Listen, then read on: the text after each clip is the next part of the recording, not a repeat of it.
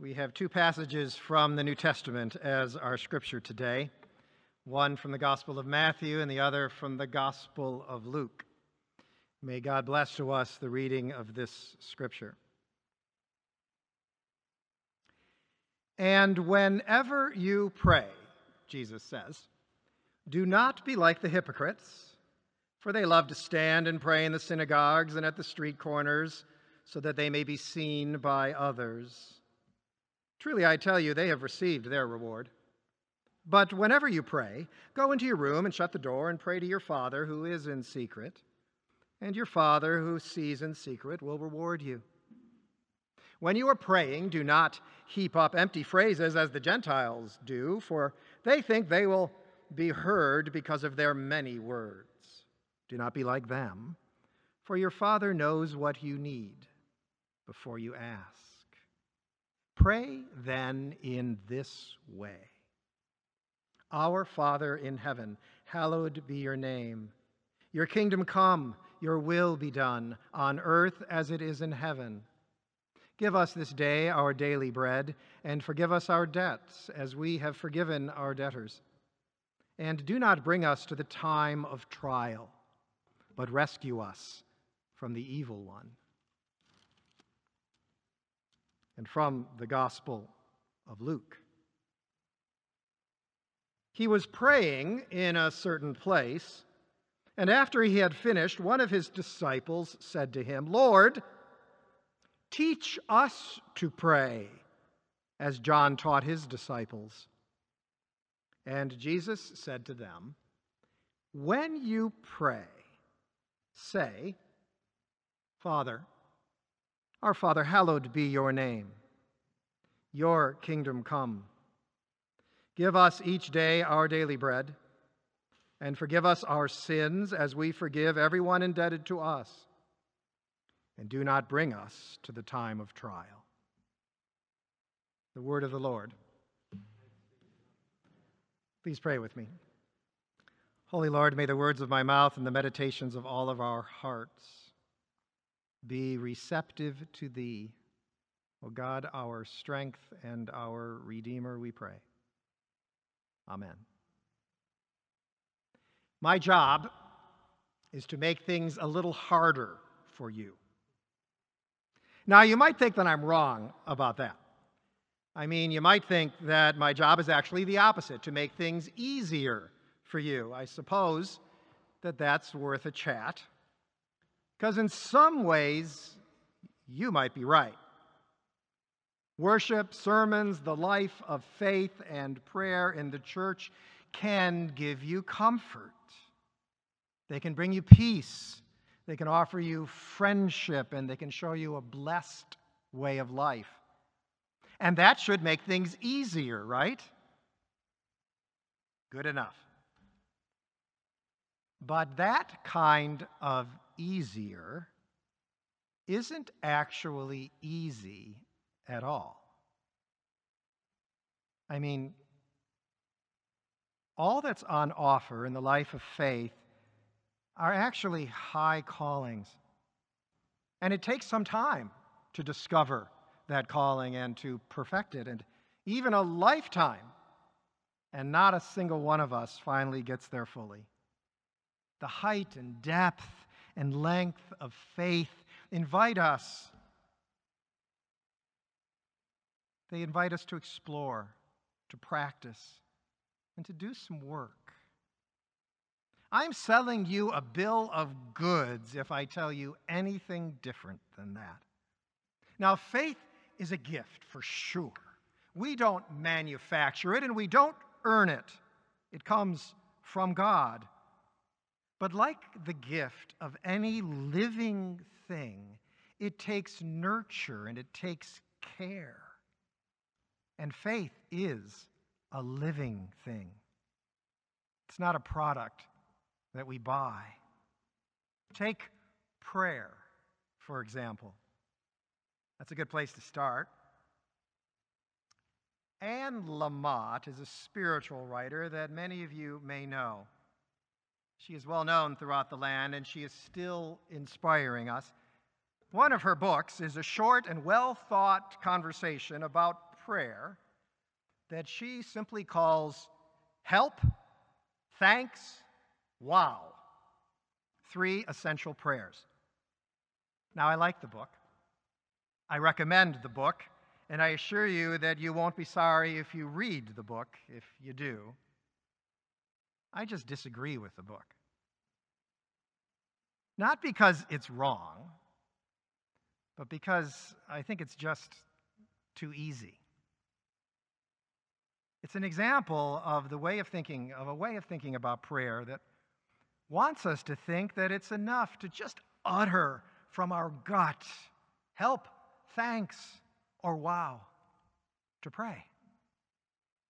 Frederick Buechner, another spiritual writer, is another example of this way of thinking about prayer. He writes that everybody prays whether he or she thinks of it as praying or not. The odd silence we fall into when something very beautiful is happening, or something very good or very bad. The ah that sometimes floats up out of you. Whatever words or sounds you use for sighing over your own life. Now, that's a beautifully true idea on the face of it.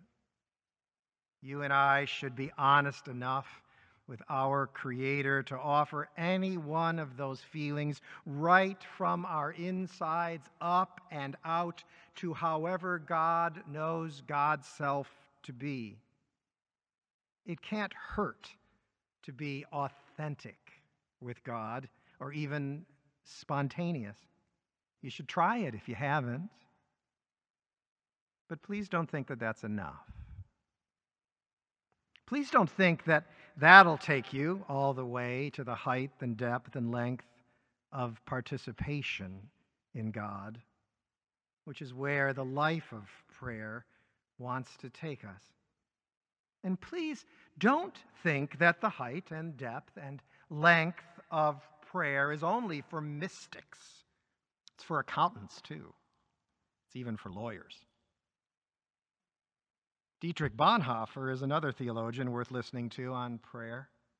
He wrote during the Nazi era in Germany, and in opposition to what he saw happening in the world around him, demanding attention. When writing about prayer, he said that it is what he called a dangerous error to think that the heart prays by itself.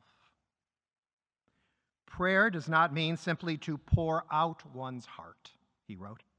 It means rather to find a way to God which cannot be done alone. The richness of the Word of God ought to determine our prayer, not the poverty of our heart, he added. Now, this he said at a time when there wasn't a whole lot of opportunity for careful contemplation. Now, it's an odd thought, that, isn't it? that our communication with God would be governed by God and not by us, as if there is more to prayer than closing our eyes and talking to God. That's a new idea for some of us, but that's it exactly. Deepest prayer begins in God, not in us. That doesn't mean that the heartfelt, simple sharing with God quietly in our hearts or aloud on our, with our words isn't prayer. It is for sure, but it just means that there is more. There is more of prayer to learn, and more of prayer to do, and more of prayer to experience. The deep way of prayer that I'm talking about and yearning for is a way of giving all of life over to God. It can mean depending on the wisdom of a tradition that we don't always understand. It can mean saying things in a way that might not always feel natural. And it can mean letting the practice of prayer change what we value and what we want, even what we pray for. And it is also a way of giving others over to God, even strangers, even enemies. So let me put it this way. In a time when it is so easy to say to someone, You're in my prayers, or to think that the answer of faith to the things that concern us is just pray about it, or to hear a pastor say, when all else seems fruitless, at least we can pray. The $6 million question for us is what does that mean? Does prayer come from the inside or the outside? The answer is yes. Is prayer beginning the beginning of Christian life or is prayer the seasoned fruit of a cultivated faith? The answer to that is yes. Is prayer our communication with God or God's communication with us? The answer to that is yes. Do we have to learn about this odd thing called prayer? Oh, yes. And all of this might be a lesson about faith itself. For as Will Willimon, who has graced this pulpit before, has said, Christianity is not so much a set of beliefs that we must affirm, it is more nearly a prayer that we must learn. Learning to pray is what it means to be Christian before anything else. And yet, for some of us, pastors included, it, it's what we spend probably the least amount of time that we budget for our faith on. But if we take that time and learn to pray, we might experience the Holy Spirit in a way that another spiritual writer has talked about, Henry Nouwen, who spoke about when he wrote that in prayer, we slowly experience a reorientation of all of our thoughts and feelings about ourselves and others. To pray is to desire to know more fully the truth that sets us free. Prayer uncovers the hidden motives and unacknowledged wounds that shape our relationships Prayer allows us to see ourselves and others as God sees us. Prayer is radical because it uncovers the deepest roots of our identity in God. In prayer, we seek God's voice and allow God's word to penetrate our fear and our resistance so that we can begin to hear what God wants us to know. Those are remarkable, true words. And do you see what I mean? They're a pretty high calling. Now, we know all of this about prayer because, according to Luke, one day after Jesus was out praying in a way that only he knew how, his disciples came up to him, curious about what he was doing, and one of them asked him, Lord, teach us to pray. And we also know all of this because, according to Matthew, Jesus taught them to pray alongside of a whole group of other practices that lie at the core of faith, lie at the core of what it means to follow him that have to be learned, like generosity or peacemaking or humility and more. So, for the next five weeks, we are going to think about Jesus' response to that world changing question from his disciples Lord, teach us to pray. And we're going to take our lead from the fact that Jesus' answer to that question wasn't a lecture on prayer technique, it was an example. We can talk about when to pray and how to pray later, he seems to say. But when you do pray, Try it like this Our Father who is in heaven, uphold the holiness of your name. Bring in your kingdom so that your will is done on earth as it's done in heaven. Give us the bread we need for today.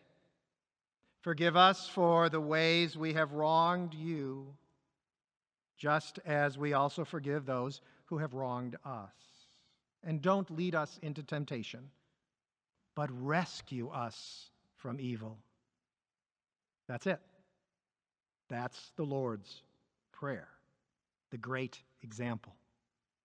Now, our tradition has added yet another line, as you probably know, that is so essential to the meaning of this prayer and so perfect a response to it that the editors of the Bible actually wrote it right in to the Bible in later manuscripts, so it appears in many versions. We pray it still today, and you know it. For the kingdom and the power and the glory are yours now and forever. Amen. The Lord's Prayer. These are such important words. We teach them to our children and we recite them when we get together. We pray them loud at deathbeds or when we don't know what else to say to God. These words matter so much that many of us get pretty uncomfortable when, when someone says them differently than how we're used to hearing them, even though they have been translated in so many ways over the ages. Again, look at the insert in your bulletin and take it with you to learn a few of those ways, each of one of them bringing out a little different meaning. Those words are so powerful that they can guide our priorities and shape our faith if we let them. They can get into our bones and mold our hearts and change our view of life in the ways that I described in those words from Henry Nouwen just a minute ago. So here's a promise for you. While these six sermons that Reverend Lawson, Dr. Hegeman, and I will offer from these words will never be enough to teach you to pray, if you let them nudge you just a little bit and pray a little bit more, they'll set you on a path.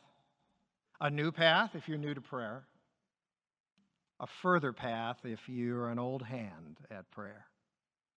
They also might challenge you a little bit by suggesting that God doesn't care quite so much about some of the things that we often put first in our prayers. And that Jesus does have something to teach us about all of this. And so here's our lessons for this first week of this series. First, there is much about prayer that has to be learned. Second, Jesus teaches us to pray backwards from God's priorities back to ours. So whether our First prayer is folding our hands and repeating words said by others, as in our children's sermon, or a guttural cry of need or thanks or wonder. Either way, as we mature in the life of faith, we let Jesus teach us new words and new ways to go further. And so, third, we do this together. We do this together. So let me say a word about that to bring us home. The prayer Jesus teaches us binds us to others. I take that from the very first word that we pray in the Lord's Prayer in English our. Our God, our Father, not my, our. At the time Jesus taught his disciples to pray, there was little of the kind of personal prayer that we take for granted today. Prayer was with others in study or in worship at set times and in a holy language.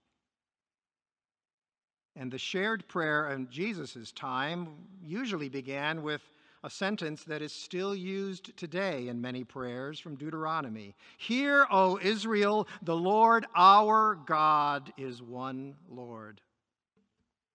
Several of the phrases of the Lord's Prayer that Jesus taught his disciples come out of the prayers that are then recited in worship.